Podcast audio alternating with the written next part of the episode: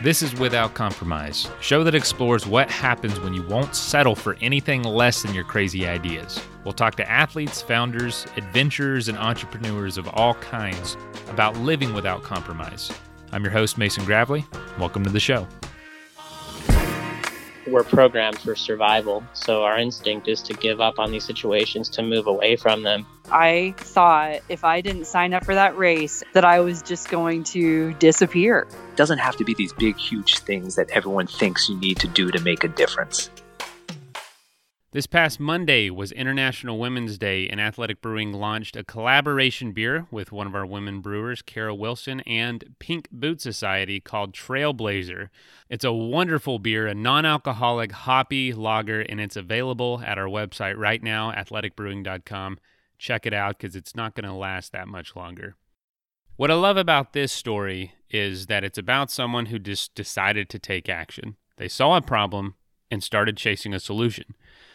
Lauren was watching sports one day, noticed that women weren't getting any coverage at all. So she decided to do something about it. In fact, she says that horses that day were getting more coverage than women. Not not jockeys and horse racing, but the horses themselves in races like, oh, they're just going on and on about these horses. Women n- nothing mentioned about women's sports. And so the solution that she came up with was kind of unique, kind of out there, and kind of a not a publicity stunt, but just a crazy gesture. And it was to climb Mount Kilimanjaro, take a team of women from all around the world, and play an official game of soccer at the summit. Yeah, pretty crazy, right? That's that's awesome.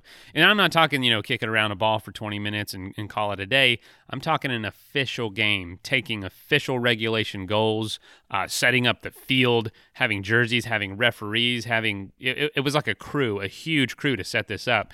And you know, if you've ever climbed Mount Kilimanjaro, you, you probably haven't. Maybe you, there are some folks out there. It's like a week trek to the top. It's not like, hey, we're just going to go up this hill, play a game of soccer, come back down it is some dedication. There is time that it takes to even get up there.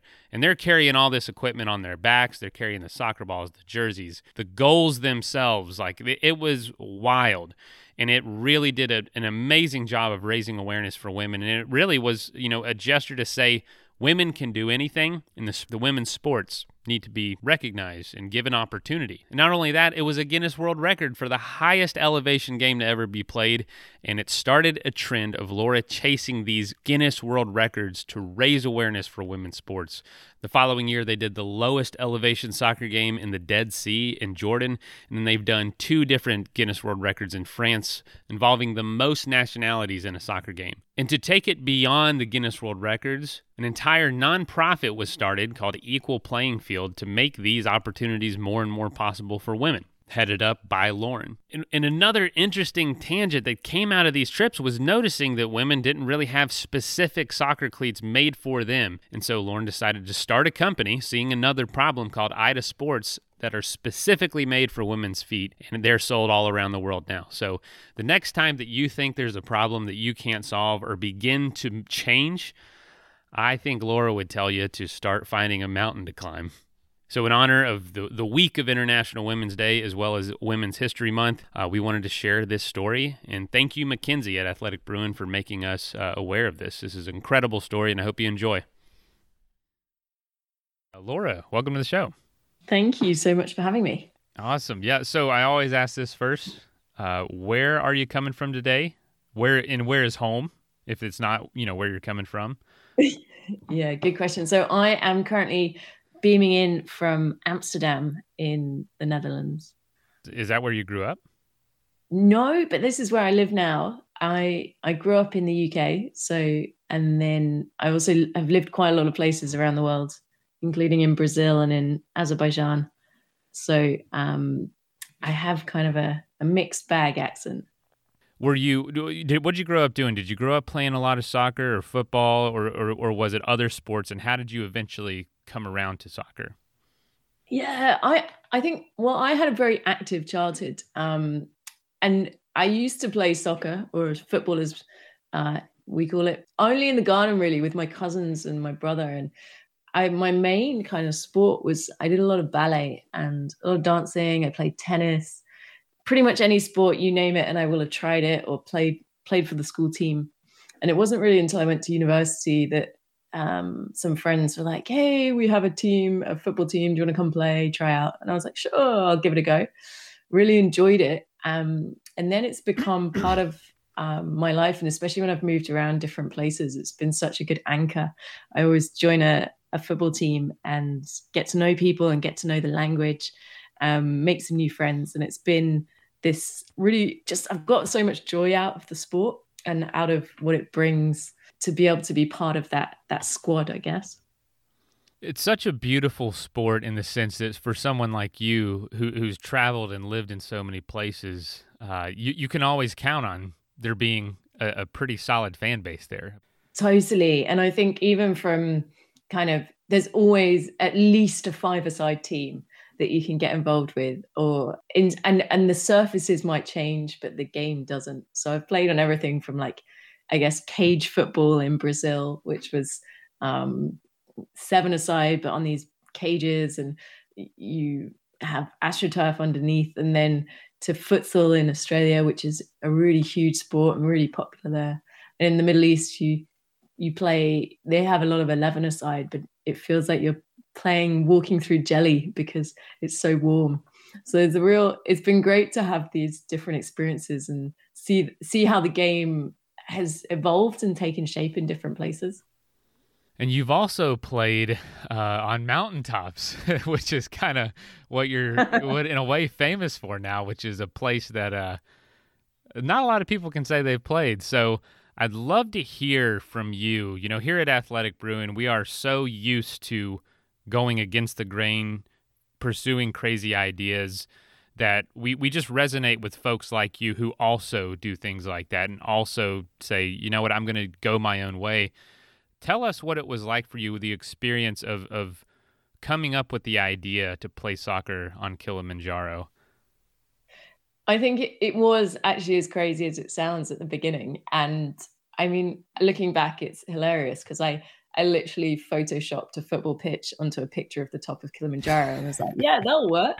Um, and so it was it took a obviously quite a lot of planning but i like early on in the process having kind of ascertained that because there were some guys that played a cricket match up there and i was like i phoned them up and i was like hey so uh, what do you reckon? Could we run? And they were like yeah well, we didn't run very much because it's very tiring up there but yeah you know give it a go.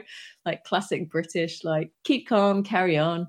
Um and so we like it took a little while to plan and obviously the first few people that we encountered were like, no way, you guys are crazy. Don't do that. You'll die. Um, and then gradually we, we persuaded more and more people to join and be part of the team because it turns out you need quite a lot of people to do something like that. So um, we ended up like you need two full teams plus substitutes plus referees plus referee substitutes in case the referees don't make it plus like a whole doctor and medical crew um, plus like the people that know about the rules and the pitch and then coaches and things like that. So we ended up having this really merry band of people from around the world. So we took i think it was about 35 nationalities with us which was absolutely incredible. And so we came together with most people had never met anyone else. And in fact, a few, like I was speaking to someone over the last couple of weeks and they were like, yeah, so I didn't know when I was flying to Tanzania whether this was all a big hoax. And I'd just turn up and there'd be no one there to go climb a mountain with. But it, it, it worked out. And I think it was amazing to kind of pull everyone together and then you had this sense of anticipation of doing something that had never been done before um, and not knowing if it was going to succeed and i think that was the incredible part so, how did you come up with the idea? Why why did you do it in the first place? I think so. It, it was a kind of a combination of things of a lot of little frustrations of being a female playing football and experiencing some of the kind of oh well they always think about the men's team but they don't think about the women's team and you, and it kind of all built up um, i think one of the things i was reading was like there are more stories about horses than women in the sports pages and I was like, oh my God, this is so dumb. And also, it's not going to change for a while. And I think a number of those thoughts kind of galvanized me at the same time. It's I was looking around and then I spotted this these people that had played cricket up there and I was like, wow, wouldn't that be a crazy thing? Like that would show people um, that women can literally do anything if you could go and, and play a match up there and and maybe it would open a conversation that then would allow people to to change things. And it um it was i think it sort of started from that frustration space but then as soon as everyone else came on board they all brought their own motivations. And i think that really is what made it into a, a movement that was bigger than just oh i'm angry about this. It was actually we've we've got a force here. We've got a collective and we can start to um, change the agenda. And i think that's been the most fascinating kind of outcome of the whole experience is seeing how we can have an impact. So it started with you watching tv on your couch and ended up being this international you know uh, endeavor with 60 pe- 60 women to play soccer including just all the staff and people carrying equipment and just just all the logistics. For you what was the hardest part in taking action? Because that's something we really strive to do here at athletic is is find a way to start taking action. For you ha- what were the early steps and how difficult was it to to just get started?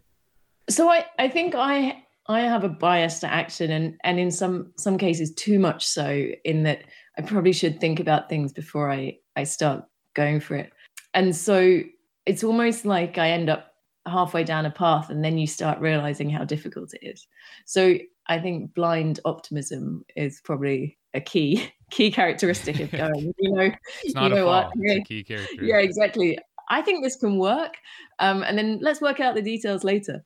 So in terms of actually like once you start breaking it down like yes it looks on the surface this incredibly hard challenge and looking back i was like wow how did we manage this but actually you break it down and you start finding collaborators. And i and i think it's really worth mentioning this because you can't do anything alone. And one of the things i've learned on this journey and also the ida journey is that you have to ask for help. And people are often very willing to help you. And you ask questions and you like some of the hardest stuff was actually getting the goals um, up to the top of the pitch which um, you sort of go oh yeah we do need goals to play soccer. Right. Um, and i ended up like the goals are a whole story in themselves. I ended up driving them they look like they're in body bags. Um, and I was driving them to the this depot to get them on a flight, and then they got stuck in customs, and then we didn't know whether we were going to have them, and eventually they arrived the day before the match was due to be played, and it's all these like that's just one example of all the different pieces that had to come together with that. Ultimately i think we ended up with we were very lucky ended up with quite a lot of uh, lucky things that happened. Um, but also that we'd put in the hard work and the groundwork to make sure that we were covered on contingencies and we knew that like we had some great doctors with us so that if we had any issues they were there ready to to help out the players. So yeah it is a challenge but i think once you've set your mind on doing something then it's it's really just working out the ways that other people can help you to achieve that goal tell us about the women that played in the game where where did they come from and and how many again 60 total yeah, we had about 60 um, and some men and women as, as well. So men, there were a lot of guys that were helping with the um, film crew and um, we had a brilliant doctor, Dr. Dana, who is, he also worked for NASA and he's currently just spent the coronavirus pandemic in an ER in um, New York. Just what a magnificent person who made us feel really, really at home and really welcome um, in on the mountain. Um, so yeah, these women are amazing. They've come from all over the world. So um, there's Jasmine who lives in Los Angeles and used to play professional uh, football in Brazil, and uh, is a single mom. And she'd left her four-year-old at the time at home when she came up the mountain, and she was kind of climbing for all of the women who are, who are mums who have these struggles. And she'd played professional football, but hadn't necessarily made any money off it, hadn't had any good, like the contracts that she'd been offered um, turned out to be kind of not legitimate and things like that. So she had her her whole story, and she was now coaching coaching women and girls. And then on the other side, um, Rasha and Saja, who came from Saudi Arabia, who were climbing. And at that point, the there was football just wasn't really an option in Saudi Arabia, and there was no national team, there was no backing. And we've seen even in the last four years, a lot of that has changed. And um, there is now kind of pathways and opportunities for girls to play. Um, but I really like there are so many incredible women that I we'd probably spend the entire podcast talking about everyone. I can only imagine. And, and and the interesting thing is you got to know them as well going up the mountain because it was a week just to get yeah. to where you were playing the game. That's right. I mean, that's a long time to be climbing a mountain. I, that's a long time to think, a lot of things to make sure go right, and a lot of time to really question, what the heck am I doing? yeah, I know. I think it was uh, the good thing was as soon as we all met up, we knew we'd do it and I think there was no question of failure um, because the whole group got together and there were just this like badass women from around the world who were all like, no, we're gonna do it. Like we have to. But we we took the decision that we'd spend a bit longer climbing the mountain because it made it more likely that more people would reach the top. And so we had this, I'd like to say leisurely uh, stroll up the mountain, but it was still pretty tough. Um, but also there's no phone signal. And so one of the the best parts I think of the whole trip was actually everyone had to talk to each other. And as a result of that, we spent a lot of time really getting to know everyone's stories and, and their motivations for climbing, but also what they're planning to do and, and kind of what drives them and how they fit in into the bigger ecosystem of women's sport and really where where we can have an even bigger impact because I think at the beginning when we were climbing, we just thought it would be a bit of a one off. But we realized as soon as we we made it and come down that actually there was an opportunity to everyone was kind of asking, well, what's next? Because um, they felt so connected to what we were able to do.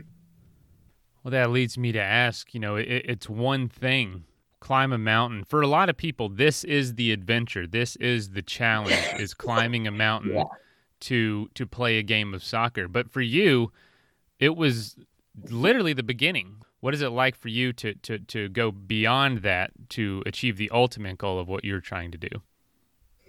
I think what's been amazing is as I said, like before we climbed the mountain, like literally no one really knew about us. No one really cared. And then we we knew that we were on something kind of halfway up because we'd been on CNN and some other people that were climbing were, were, walking past and they were like oh my god you're the women that are going to go and break that like soccer world record. And we were like oh wow. Yeah that's us. We're going to do it.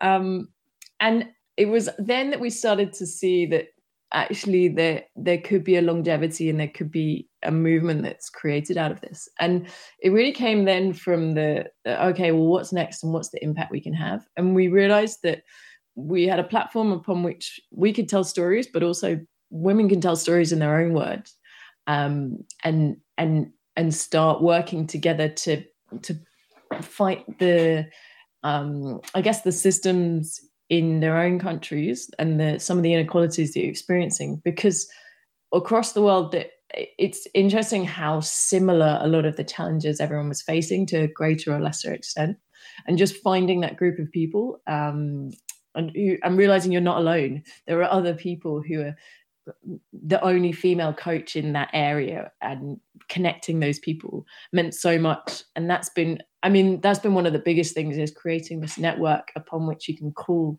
um, to start solving some of the challenges that you're facing. Can you tell a story about what this climb up this mountain did for an individual or for a community um, after the fact? That, that that made you realize you know I, I know you didn't question it before this but but really also just helped confirm this is what i needed to do. Yeah i think i mean one of the most curious stories is a lady called deepa who's from nepal who like the nepalese football association wouldn't let her we got invited her to come to kilimanjaro and they wouldn't let her come and so she essentially absconded from the army and just joined us in Tanzania. And we were like, wow, this is amazing. Holy but cow. Didn't speak much English. So we had this um, incredible uh, communication where we'd use uh, like text emojis to to kind of talk about the day and talk about what she was feeling and, and what we wanted to eat and stuff like that. And I think one of the things that I didn't realize is kind of the impact it would have when she went back to Nepal. And she was kind of front page news. So the fact that she'd come with us and got this world record, it just immediately she was able to use that to raise the profile of women's sport. And I think now she's um, one of the football kind of like match commissioners, the people that oversee the matches. She's doing so much for the national team and for the national leagues. And I think she's been able to use it as kind of a way to then open doors and, and challenge some of the misconceptions in Nepalese society. So it's it's stories like this that I've you only really find like three or four years later now it is that we're starting to hear again like a story of someone who this this trip has had a profound impact on um, and then they've changed their life. I think one of the biggest things is almost everyone either got a promotion or changed their job or or took a step up in some shape or form and just that confidence from having done something like this that was incredibly hard and and very difficult to achieve really changed how a lot of people approach the world. I, I remember watching you say in one of the videos about the experience that it makes you feel like you can do anything now. Yeah. And that that translates to the next interview you have the next job you have or coming home and you know shooting for your next goal. That's incredible. Yeah.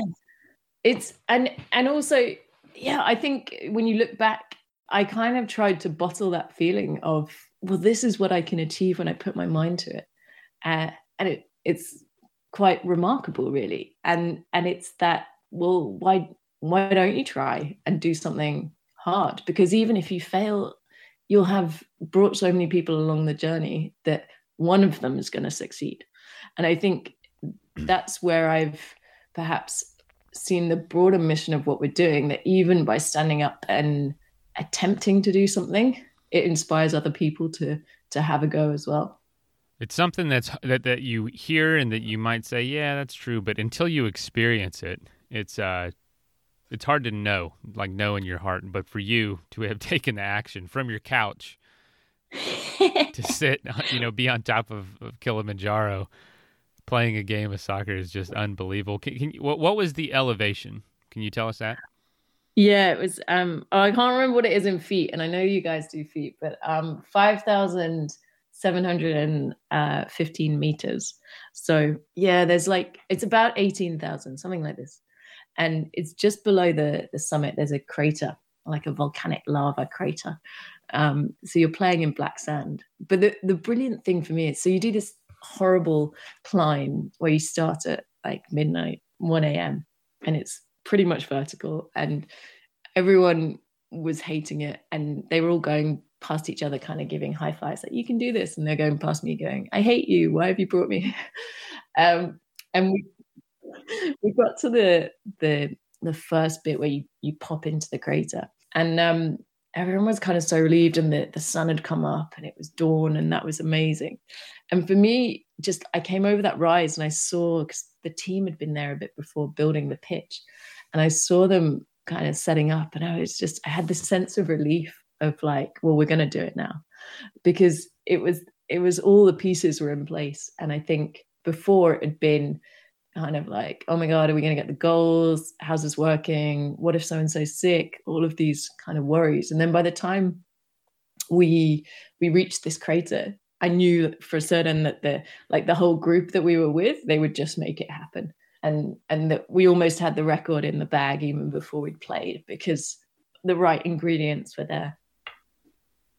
So if it's if it's you know a little over eighteen thousand feet, in the story you told about the individual that lives in Nepal, I don't know if you are ever shooting for a second iteration of this, but there's a there's a mountain in Nepal that's much much taller than Kilimanjaro, and uh, funnily I enough, I don't know I, if a, a, soccer game on Everest is ever in the in the works. Oh, uh, there might be. I have. There's also I there's one in South America that I've got my eye on um, that would indeed break our record.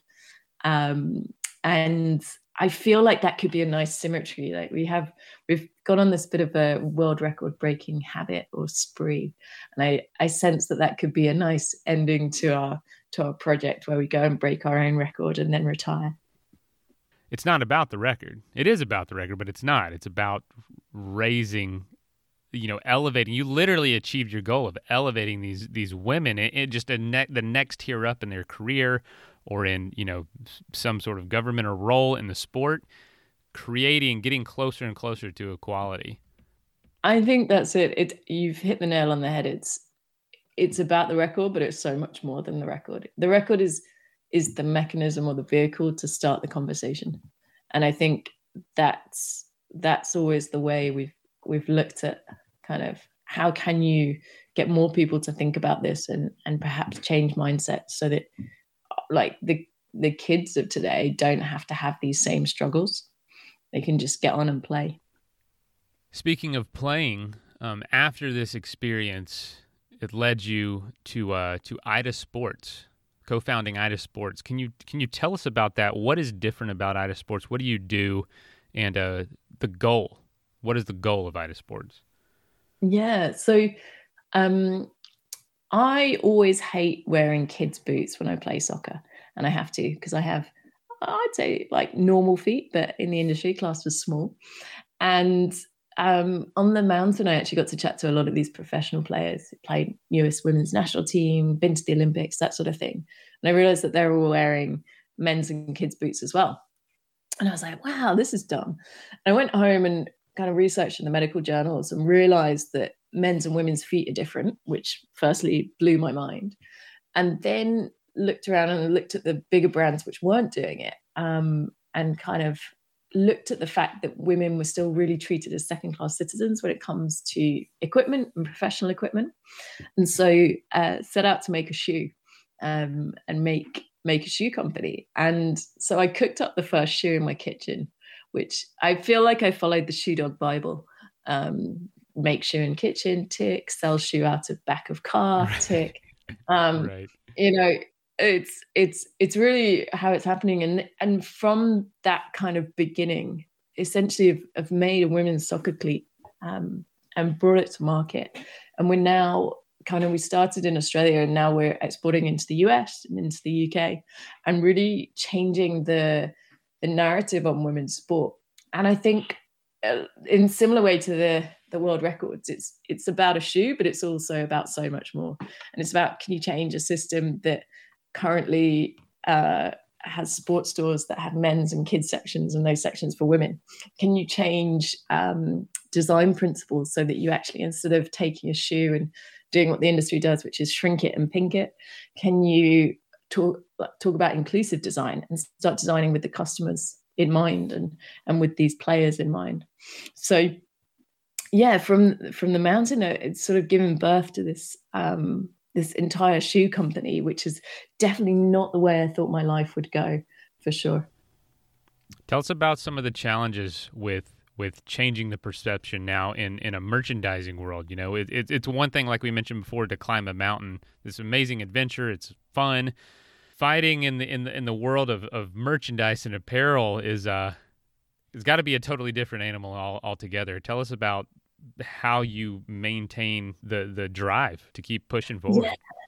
I think what's been fascinating with this whole experience is the I spent a couple of years thinking I was crazy for it, seeing that men's and women's feet were different and being like, "Hey guys, I think we should have a women's shoe," and and yet all the signs from the bigger brands were telling me that it shouldn't exist. So unisex sizing, well, our shoes are unisex, which means everyone can wear them.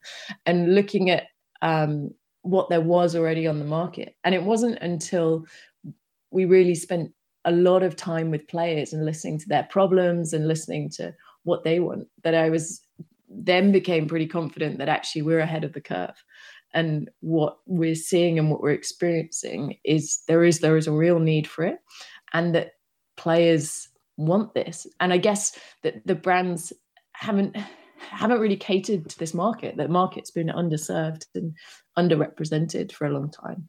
So i think one of the biggest challenges is actually education of players themselves. So often women are like yeah well this is just what football boots feel like. It's they're supposed to be uncomfy right? And you're like no actually football boots can be incredibly comfy and it's that you've probably just got normal feet, but you're putting them into a, a shoe that's made for an entirely different body type.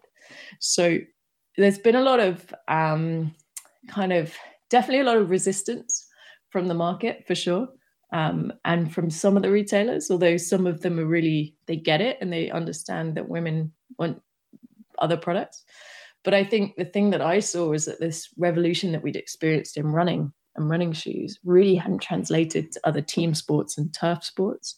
And so there's just this gap in the market and and well for me it makes good economic sense but it's also like the right thing to do. So being able to build a business in this space is really really rewarding um, as well.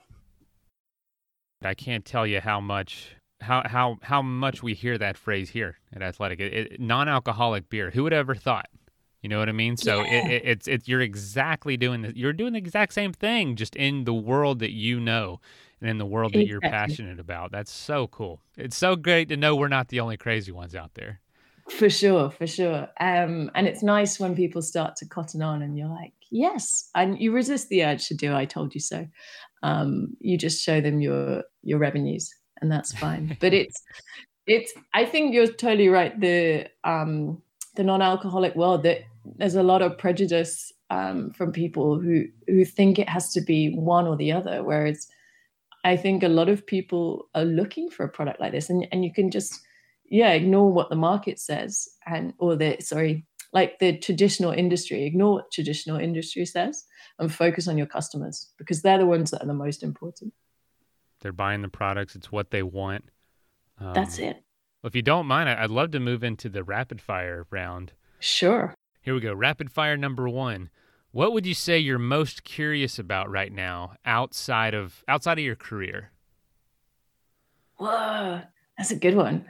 Like pretty much everything. Um Hey, just a curious person, huh? Yeah, very much so. If I was going to give you like a, a a little snippet into what I'm curious about right now. So I'm learning loads about um, systems thinking. So how we are interconnected and, and looking at things like um, there's an amazing lady from the US called Donella Meadows, who was one of the foremost pioneers of the fact that um, the earth can't hold like it, there are limits to growth right? We shouldn't be chasing growth at all costs because the earth doesn't have those kind of resources. So one of the things i'm really keen on understanding is how do we fit into this system and how do we make a system that fits for all? So looking at that.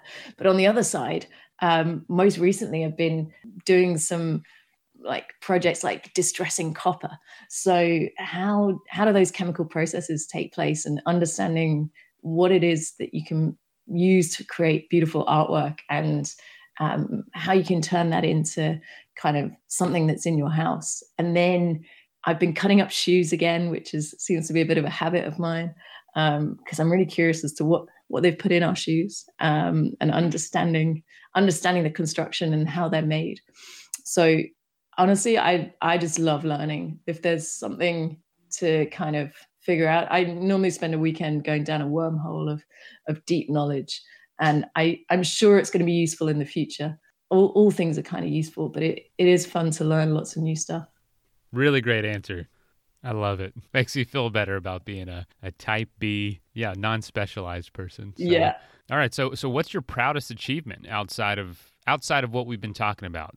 What you're doing with work and, and also the climb? I think uh, so I had a son about eight, uh, 16 months ago and um, really I didn't expect him to have such a massive impact and everyone tells you that they they will but it, it's he's been such a joy um, to kind of see grow up and um, has really fundamentally changed how I see the world and like how he gets excited by things that are new. And I'm like, oh wow, I never even thought about the world like that. And it's just been so cool to to experience that with him. And and I'm I'm actually really excited to see what what he'll do. Um, I have a, a genuine deep curiosity for for watching him grow up and understand the world. Wow, this is this is a great conversation. I, I have a 20 month old son as well, um, and same thing. I, I, was apprehensive, you know, like oh gosh, am I am I going to be yeah. me anymore? And yeah. Uh, I have been a little bit dumbfounded by how much I enjoy it. There's no question, it, you know? It's definitely added something to my life that I didn't know I was missing. I think that's the only way I can really describe it. That I thought it would be a subtractive or reductive experience, but it's been so additive. It's um, it's it's just brought a beautiful little bit of chaos, and it hilarity. I I find him hilarious. He sits in a drawer and shuts himself in it. Like who would do that? You know, he sticks like random clothing on his head. You're like, oh mate, what are you doing? It's brilliant.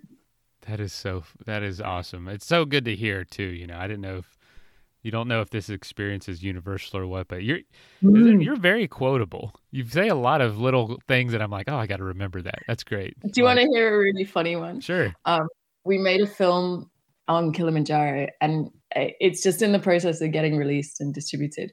But one of the funniest things was I got interviewed just after the match, and I only found this out like the day later when they were like hey, we're going to do a little interview with you. Now, don't worry about whatever you said yesterday. We'll just take a, uh, some new quotes. And I was like, did we chat yesterday? And they were like, yeah, straight after the match. And I was like, oh. Anyway, turns out I was like super out of it, the like high altitude. I was like, I was a space cadet. And basically, there's this great footage of me. And I'm like, at the top of the mountain, they're like, tell us about it, how it was. And I was like, you've just, you've just got to dream big and live bigger Wow. this like hilarious slogan that I don't even remember saying. That's really good. I, have never I've never heard it. Um, rapid fire number three. This might be obvious. This might not be. I want to hear from you. Biggest goal not yet achieved. Ooh, so many goals. Um, today's goal is that I saw that ESA, the European Space Agency, is opening applications to be an astronaut. So hey, you got to apply to that. Who doesn't want to be an astronaut, right? Um, yeah, that's that's today's goal. But I think big goals for me, my dreams just keep getting bigger. So each time I do something, I'm like, whoa, maybe we could do this instead. So I don't know, something pretty wild, but I'm open to them getting crazier dreams you don't know what it is yet, but it, you're open to just dreaming as big yeah. as possible and living bigger, apparently. So uh, there you go. All right, so so number four, do you have a hobby that folks don't know about? I might have should have asked this with the other question, but do you have a hobby that you pursue that you don't really talk about or share that you have? I do actually do a lot of woodworking, which um, sounds a bit grandma-ish, but I really enjoy it, and it steps me away from a computer. And I each year I kind of have one project that I work on. So one year I built a desk, and one year I last year I built some coat hooks, which took literally the entire year to build because it was a slow process with a kid. But um, the, I really enjoy being able to create something from nothing. So I'm always picking up little tree stumps and things to kind of sand them into beautiful, beautiful pieces of furniture. To wrap it all up, you know, our our, our slogan here at Athletic Brewing is brew without compromise because that's what it takes. That's what it takes to succeed as a non-alcoholic brewery. You have to be just at your best all the time to even try attempt to make it. And for you, it's the same way. What does it mean to you to live without compromise? So I I will answer that in a minute, but all I can think of right now is the best pun, which is you guys are brew without compromise, and maybe Ida is shoe without compromise. there you go. Shoe we there's some puns and gifts in our company. Um, no, I I think living without compromise. I think you're pursuing you're pursuing goals not at the detriment of other people, but perhaps in the face of challenges and criticism and knowing that it's it is the right thing to do and, and kind of pulling the the world and the market to your point of view and understanding that you can make the world a better place. Um, it's it's pursuing something in the face of resistance. And i think the more you do it the more people rally to your cause and you start to see that together you can make a make a big difference. And without compromising your values and your ideals. Holy cow, I hope you're a little bit more inspired now to tackle some of the problems in your life or some of the problems that you see around the world. And if you'd like to learn more about Laura, check out Ida Sports at idasports.co as well as equalplayingfield.com. Both of those are in the show notes. And if you'd like to learn more about our beer and Trailblazer, the Women's International Day beer, check out athleticbrewing.com. You should find all our beers there. Free shipping on two six packs or more.